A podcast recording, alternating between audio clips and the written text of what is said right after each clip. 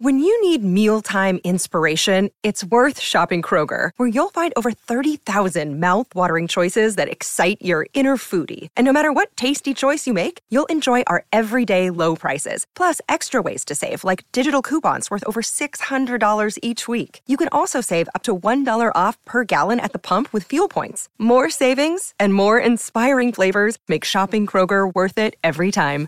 Kroger, fresh for everyone. Fuel restrictions apply.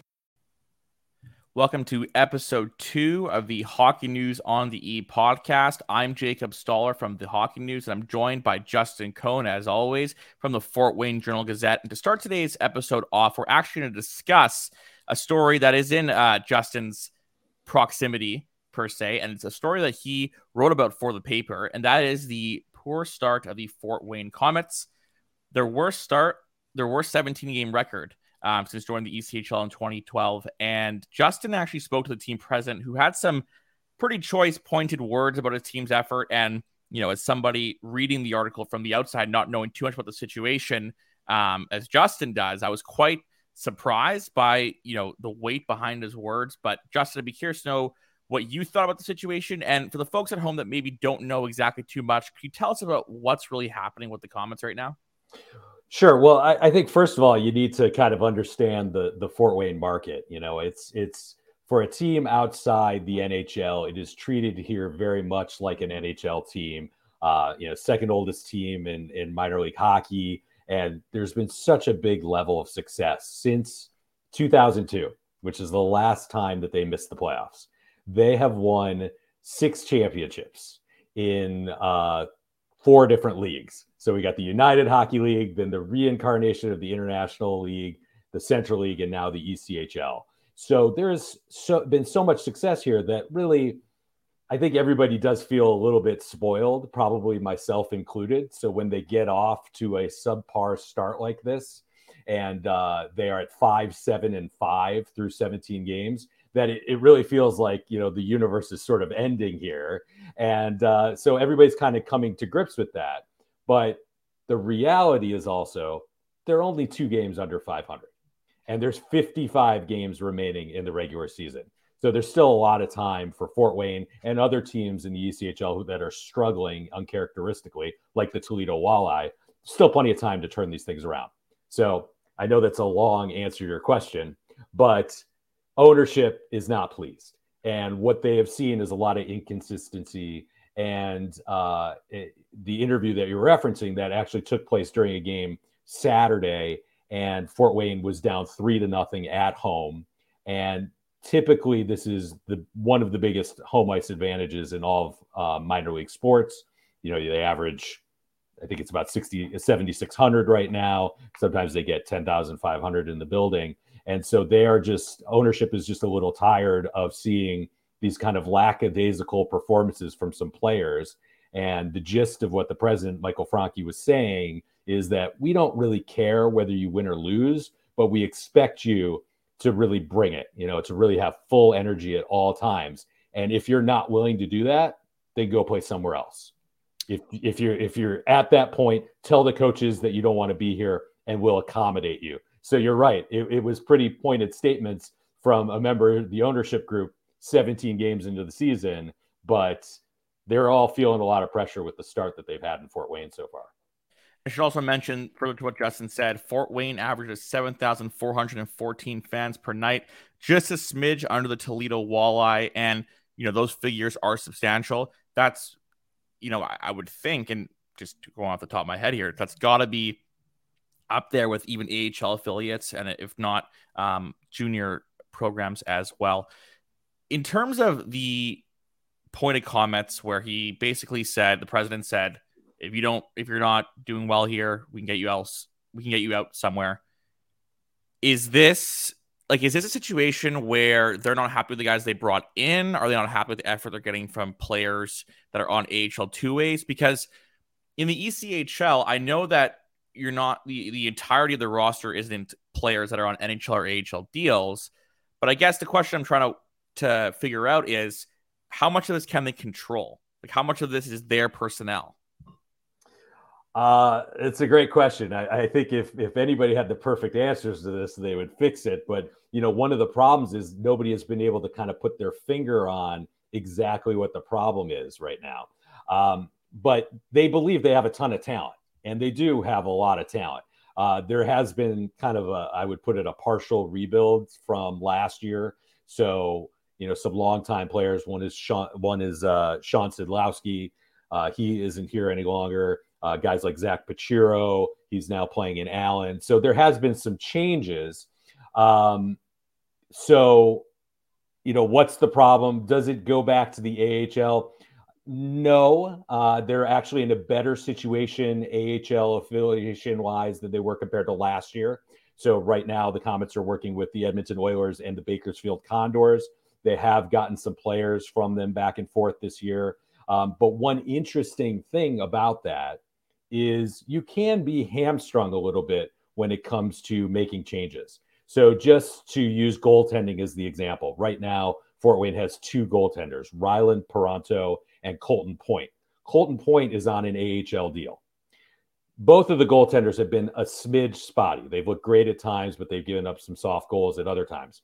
But when you have a player like Point who's on an AHL contract, you know he's not going anywhere it's going to be nearly impossible to move a player like that, even if you wanted to. So that leaves you, well, we've got one goaltending situation that maybe we can tweak with a little bit. But if there were great goaltenders sitting around, somebody would have snatched them up. So it's easier to say, hey, we need to fix all these things than just to go out and do it.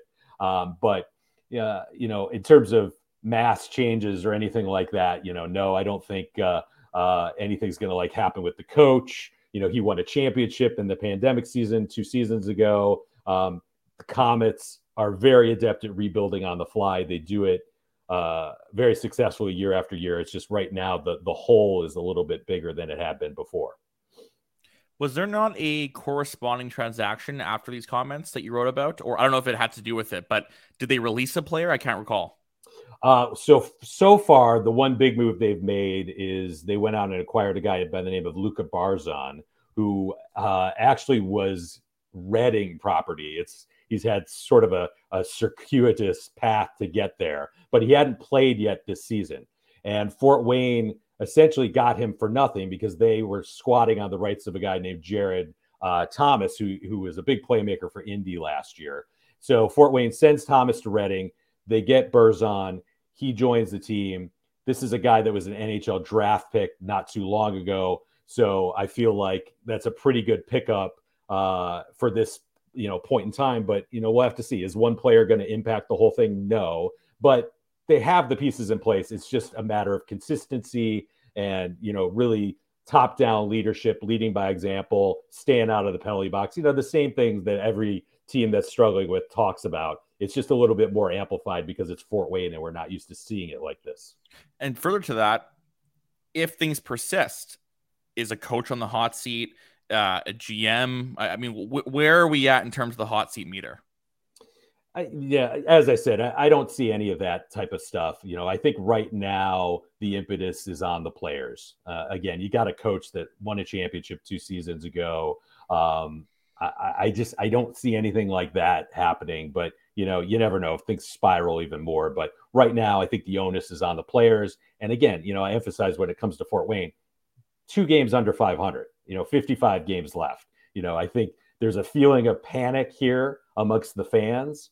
And it's really not just in Fort Wayne, a lot of similarities to what's going on in Toledo, too, which is their big rival. But, you know, everybody's panicking a lot, but I, there's plenty of time to, to turn this thing around. Let's switch gears here over to our team of the week, and that is the Indy Fuel, the ECHL affiliate of the Chicago Blackhawks. We're going to go over some of the prospects on the team at the ECHL level that, you know, are worth looking at and that have ties to either Chicago or their AHL affiliate Rockford.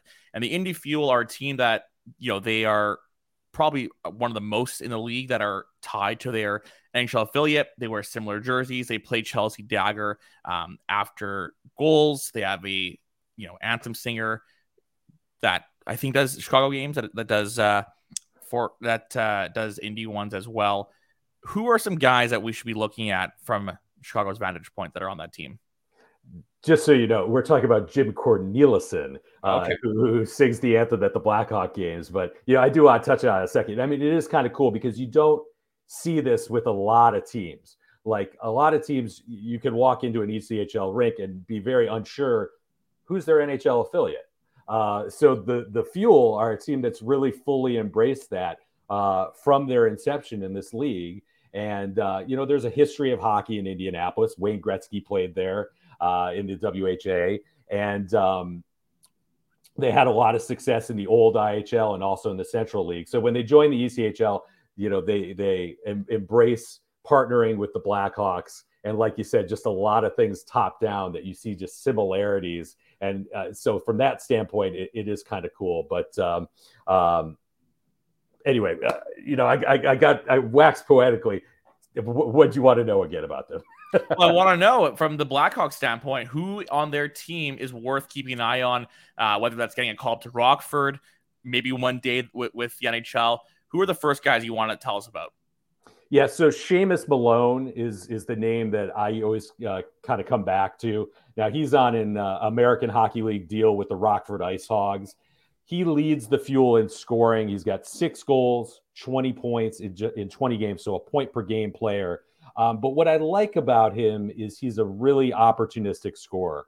Um, you know, he he really kind of went from a guy that wasn't on my radar to really being uh, a guy to watch last season. Uh, believe he had 21 goals, 48 points in 62 games last season. And Indianapolis, Indianapolis, excuse me, was not very good last year. So he really stood out in that respect. Um, he's played some games in the AHL level. Uh, he was with Utica, really was more of a, a role player with them. Uh, but if you go back to college, there was evidence that Seamus Malone could be this type of scorer. Uh, played at Wisconsin from 2015 to 2019, Mhm. and even there was almost a point per game player and uh, hit the 10 goal mark twice. And you know, as we know, it's it's always a little hard to to judge the college players and see what they're going to do in the pros because their roles are so different. Number of games played, a lot of things change, but he's really gotten back to that scoring touch that we saw in college. And you know what I like about him is he's really good at playing situational hockey and seems to really have a nose for understanding this is a big moment. This is where I have to step up my game. You know, it's tied 10 minutes in the third period on the road. They need me to make a play, and I'm going to go out and do that. And and he's been that type of player. So he's got good speed, big shot. Um, doesn't get a ton of shots, like about three a game, uh, but all of them always seem to be significant. So he, he's really the top player that I really like with them. Is he someone that is a complete enough player to, to get a look in Rockford? I know he's sort of prolific college scorer, has found success at the ECHL. He is five foot ten. I'm not uh, anti small guys, but you know, obviously in, in the bottom edges of the lineup, the AHL, you want responsible type players, and sometimes the smaller ones are viewed as not, um, especially with the scoring profile. Is he someone that could play a bottom six role? Oh, I think so. I mean, one thing about Indianapolis and Rockford is you you really see a lot of fluid movement of players going back and forth. So, you know, it's pretty clear that Rockford trusts the way that Indianapolis develops some guys. And that's actually saying something because Indianapolis hasn't been great over the last few years. Uh, so I could absolutely see somebody like Seamus Malone uh, making an impact up there. But, you know, the one thing is, you know, I'm talking a bunch about his scoring. And usually when these guys go up to the AHL, like you said, they need to to you know find a different role. You know, they Yeah. need to be a more of a checking guy. But um, you know, I, he's done it before in a limited basis uh, in the AHL, and I could see him doing that again in, in Rockford. Now, Cameron Hillis, who was recently traded, um, became struggle property. He's with the fuel as well.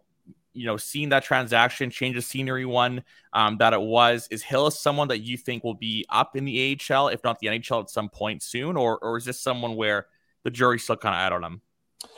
Well, I mean, he's the only fuel player on NHL contract. Um, you know, he he's played an NHL game. You know, granted, um, you know uh, that wasn't expected. It, it certainly wasn't part of the plan. He was kind of forced in because of some of the the situations, pandemic and whatnot. But um, he's got two goals and eight points in 14 games. I mean, that's that's pretty good. So, uh, and I should mention he, he played that NHL game with the Canadiens. Okay, so he had sort of a, an interesting path to getting to Indianapolis. Um, he was splitting time with Trois Rivières and Laval. He was traded from the Canadiens to the Blackhawks for Nicolas Beaudin, and that happened just in October.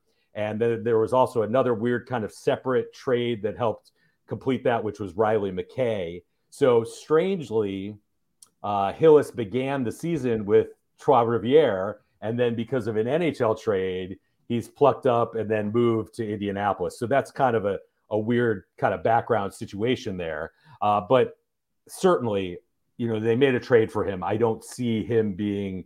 Uh, I don't. I don't see the long term plan being. Let's keep it in, in Indianapolis. You know, he's going to ascend at some point. I think that's that's pretty clear. Um, but it's definitely a rarity to see someone that I know circumstances led to him playing an NHL game last year, but going from you know, even doing that is an accomplishment at the AHL level, right? Being called up to play in a National Hockey League game, and now the next year they're the ECHL. Can you remember another time that's even happened? Like that's got to be a rarity at this level. Well, you know, the pandemic made some weird things. Like Fort Wayne has a player named Drake Rymsha. He played for the Kings two seasons ago, um, and they felt with him. You know, he had been on the taxi squad. You know, let's reward him right? get him into an NHL game, and then bam, the next season he's starting off in the ECHL. So wow. because because of the pandemic, we are seeing some weird situations like that where guys got an unexpected chance, especially goaltenders. You know, Michael Houser, Zach Fucale, guys like that. Right. Um, so you know, to get back to your your original point about him, though, I mean, the guy was, uh, you know, he was he was a high draft pick, uh, third round pick of the Canadiens in 2018. He's only 22. Uh, he played in the OHL, so he clearly got a lot of upside. And if you look at that one game that he played with the Canadiens, he got 16 shifts. I mean, he wasn't just sitting on the bench doing nothing. So he got to play a little bit. So I, I definitely think there's some upside with him. What happened? What happened with Jacob Power? He uh, he started out with the Fuel. He was with Rockford throughout last year, and then I believe is he has he found a new place to play? What's going on with him? So uh, I, he played 15 games with the Fuel, and then he had his contract terminated. Uh, I, I, think the mutual.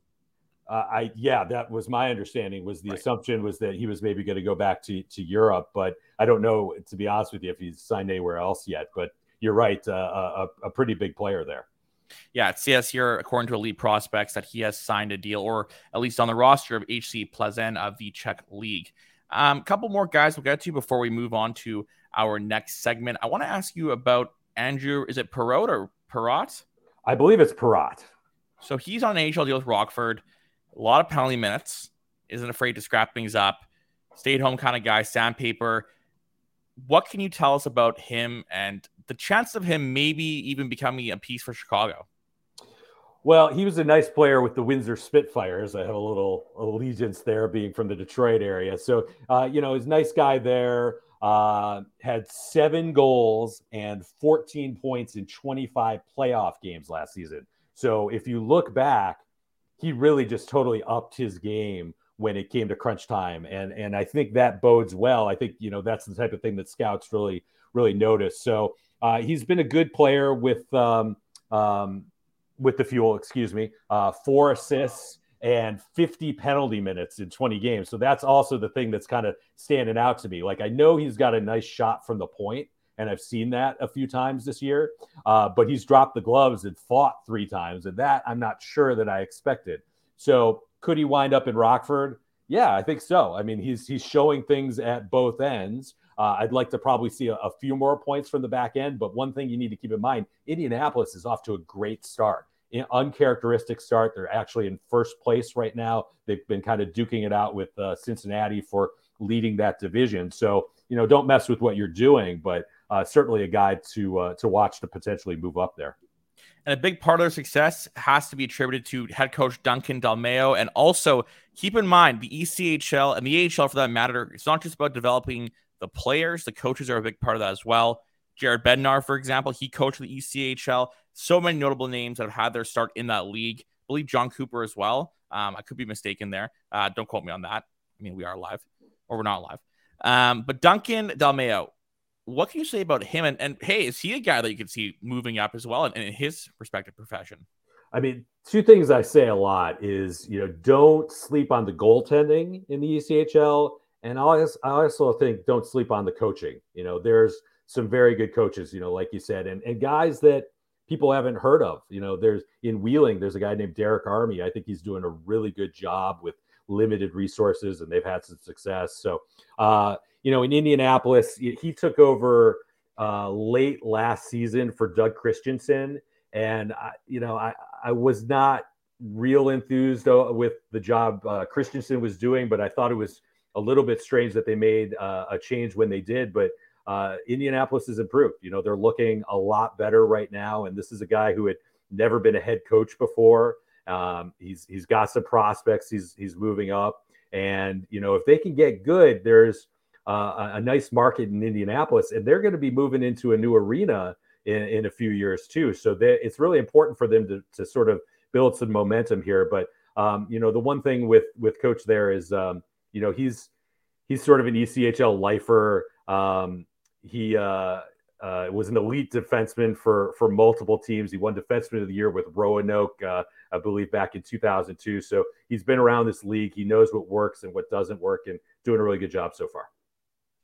Let's move on to our pro- prospect player, you name it, of the week, and that is Colten Ellis of the Tulsa Oilers.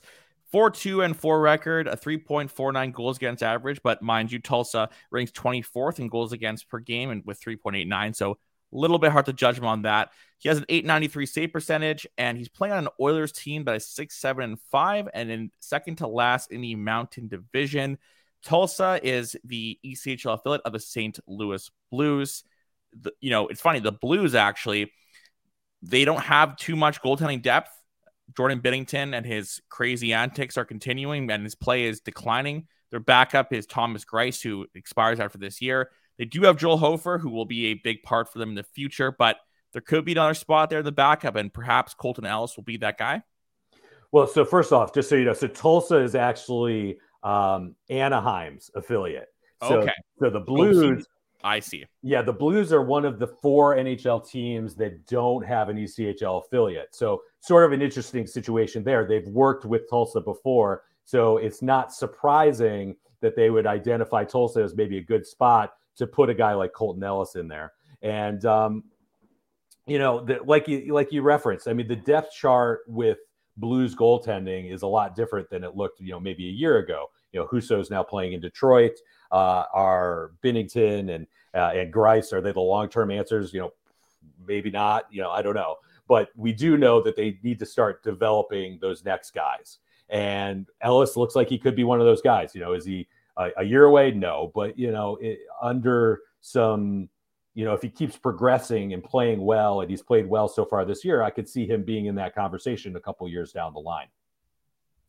It's funny too because in terms of like where he's at with his game, he's someone that he was in the QMJHL in the 2020 2021 season, the COVID shortened year, put up a 926 save percentage. And it's funny, I feel like across the board, whatever league you're in, everyone kind of has an asterisk beside that that COVID year, fair or not, right? And I think with with Ellis, it's hard to ignore that he had a strong year in his final junior season last year between War, uh, Worcester and Springfield. He had solid numbers in both, uh, just under league average in the HL in six games, a 905 in the ECHL through 34 contests. So definitely someone that does have some upside, I would think. Um, in terms of looking at goaltenders and their performance, do you think that goals against average and save percentage can be kind of elusive in this league? Well, I, will be honest. I do not look at goals against average very much. Like I throw it yeah. in there when when I when I talk about anybody, I throw it in there. But save percentage is what I'm looking at. And of course, sure. for me at this level, the demarcation number is a nine, you know, 90%, 900 save percentage. If I see that guy starting off with an eight, then I'm sort of immediately like thinking, okay, I need to see what the situation is. So, um, you know, if I see that that you know he's at 893 save percentage, it's not difficult to look and say, well, he's playing for Tulsa. As a team, they're not doing well defensively. Um, and, and he's looked better than his stats would indicate. But, you know, you look through his path, you mentioned his junior career. The guy had seven shutouts in 24 games. That's an incredible stat. Uh, at one point in his uh Q career, he um, excuse me won 16 games in a row, which was one short of the Q all-time record. So you know, I don't care whether it's pandemic or not. I mean, those shutout numbers and win streak numbers are pretty impressive. What's his ceiling? Well, I mean, they've obviously made an investiture in him, so I could see him going up uh, pretty high. Um, you know, certainly an AHL goaltender, and uh, you know, I think he's definitely in the conversation as a guy that could make some moves and and and be their NHL guy. But you know, he's he's got competition within the organization, and so he needs to show it on the ice. And and uh, you know, we expected him to start in the ECHL, so there's no surprise there. But you know, he's he's got some work to do, but he's looked really good so far. Before we close things, let's close things off with Coast to Coast with Justin Cohn's news and notes. Justin, the floor is yours. Tell us a couple rapid fire things you want to discuss before we uh, end off today's show. Well, one guy I want to talk about is Shawn Szydlowski. I mentioned him uh, uh, before, former Fort Wayne Komet. He's now with the Orlando Solar Bears. But I want to give a, a little stick tap to him because he surpassed 500 regular season points in the ECHL, which is uh, a pretty uh, impressive number. Uh, you know that speaks to not just scoring talent but also longevity. And you know he's a really interesting player because you know years ago he was the Buffalo Sabres prospect, and he's a great example of how a guy can sort of reinvent himself in a league like the ECHL. So you know he was a Sabres prospect, and when he first came to Fort Wayne, had really turned into more of a checking forward defensive guy. We knew he had some scoring talent, but you could tell he hadn't yet come to grips with the fact that he had sort of capped out, like he was not ever going to make it to the NHL. And really, when he came to that realization and started playing his game, he became an unbelievable scorer, one of the all time great scorers in league history, uh, won the uh, MVP and um, uh, points award in 2018. And, um, you know, moved to Fort Wayne rather, or excuse me, moved to Orlando from Fort Wayne rather than retiring after last season, which was kind of nobody knew what was going to happen. Was Fort Wayne going to bring him back? They decided they were going to let him go. Was he going to retire or go play someplace else? He went to play in Orlando, and he's been doing pretty, pretty well there. But one thing I wanted to mention 500 points, not anywhere close to being all time in the ECHL. Doesn't even put you in the top 20. The record, really? Yeah, record is 891 by Louis Dumont, who played for Tallahassee, Wheeling, Louisiana, a bunch of other teams from 1994 to 2006. So you do have to have a lot of longevity in the ECHL to get uh, into that conversation. And the eras have changed so much that you're probably not going to see too many players like that anymore.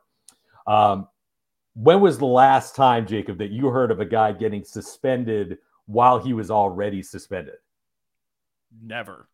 right? Strange, strange situation. So the Allen Americans have a player named Mikael Robidoux. Uh, if you are a here we go. Yeah, if you were a juniors fan, you probably remember the name. He got a lot of suspensions in the Q. Um, he had nine suspensions for 36 games in in the Q, and had only played 203 games. So if you look at the suspension to games played ratio, that is, you know, pretty stunning, but nothing compared to what he's doing in the ECHL right now. So he was suspended last week for six games while he was serving a 14 game suspension for essentially smacking a fan with his stick as he's leaving the ice. And I ha- I don't know exactly what happened with this latest suspension. Uh, all the league has said is that it was an off ice incident. But the stat I want to tell you is this: since joining the league in January 2020, he has played 55 games and been suspended from another 40. so he's got 40 suspended games and 55 games played. So crazy stat, but I guess Allen likes him. uh, yeah. So uh, some other, you know, just kind of things to, to run down from around the league. Uh, in Worcester, Henrik Tikkanen has a 935 save percentage, which is fifth in the league. He's 8 2 and 0 with one shutout. He is on a contract with Bridgeport of the AHL, but he is certainly a guy that I think the New York Islanders have to be looking at a little bit as a guy to at least shore up the depth uh, within their organization. He's been doing really well. Uh, the Maine Mariners, Curtis Hall, he's a Boston Bruins prospect. Uh, he has scored in four straight games. He's only 22. Uh, spent most of his career to this point with Providence of the AHL, but he's certainly making a big case to, to go back to the AHL uh, in the near future. Cincinnati, I mentioned the Cyclones off to a terrific start this year.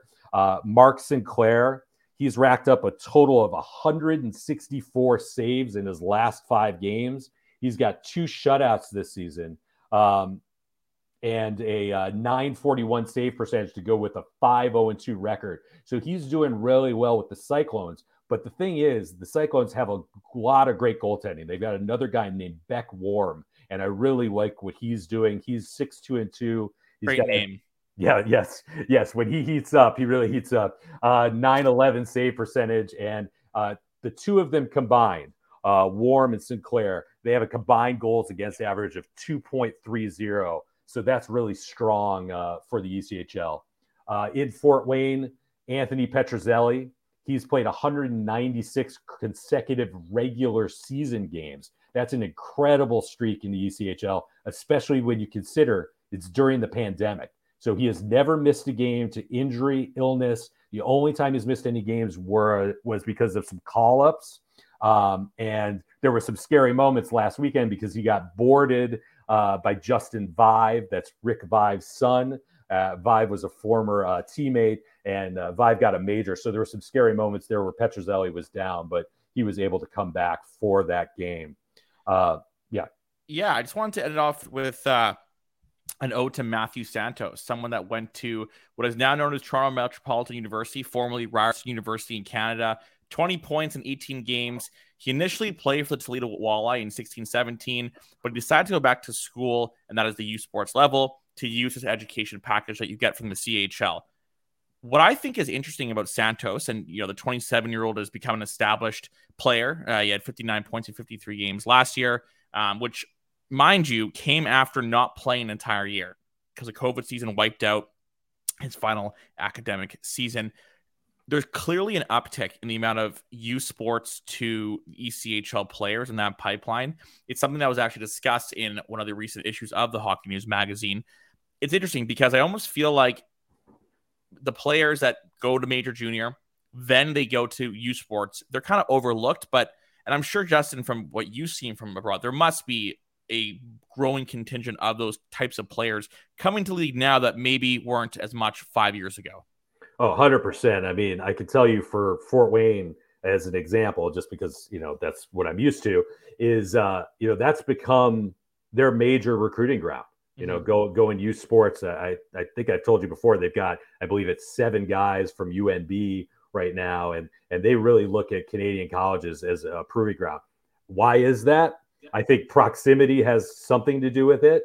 I think, like you said, those are older guys, more experienced you know, maybe they went the major junior, then to college route. So you bring in a guy that's a rookie and that helps you on the salary cap and whatnot, but he's not really a rookie because mm-hmm. he's he's 24 to 26 and he's won a couple championships. So I, I feel like Fort Wayne was one of the early teams on that. Toledo was another one, but now you see everybody kind of doing that. And when you're a, a, team that needs to kind of rebuild on the fly and it gets to be, you know, February, March, that's really a place that you're starting to look for late season additions. Absolutely. And with that, we're going to close off today's show. We had a guest. We recorded the interview. Unfortunately, didn't work. We're going to try to get that person back. Um, it was it was it was a good interview, but you know this person um, unfortunately had some Wi-Fi issues. So we'll try to get that person back, and then we'll reveal who it is once they're back on. We don't want to sewer them uh, with a little Wi-Fi chirps here, but thank you very much for joining us for this week. And yeah, maybe we'll have a U Sports uh, alumnus or someone else uh, on the show next time or in the near future. Thanks, guys.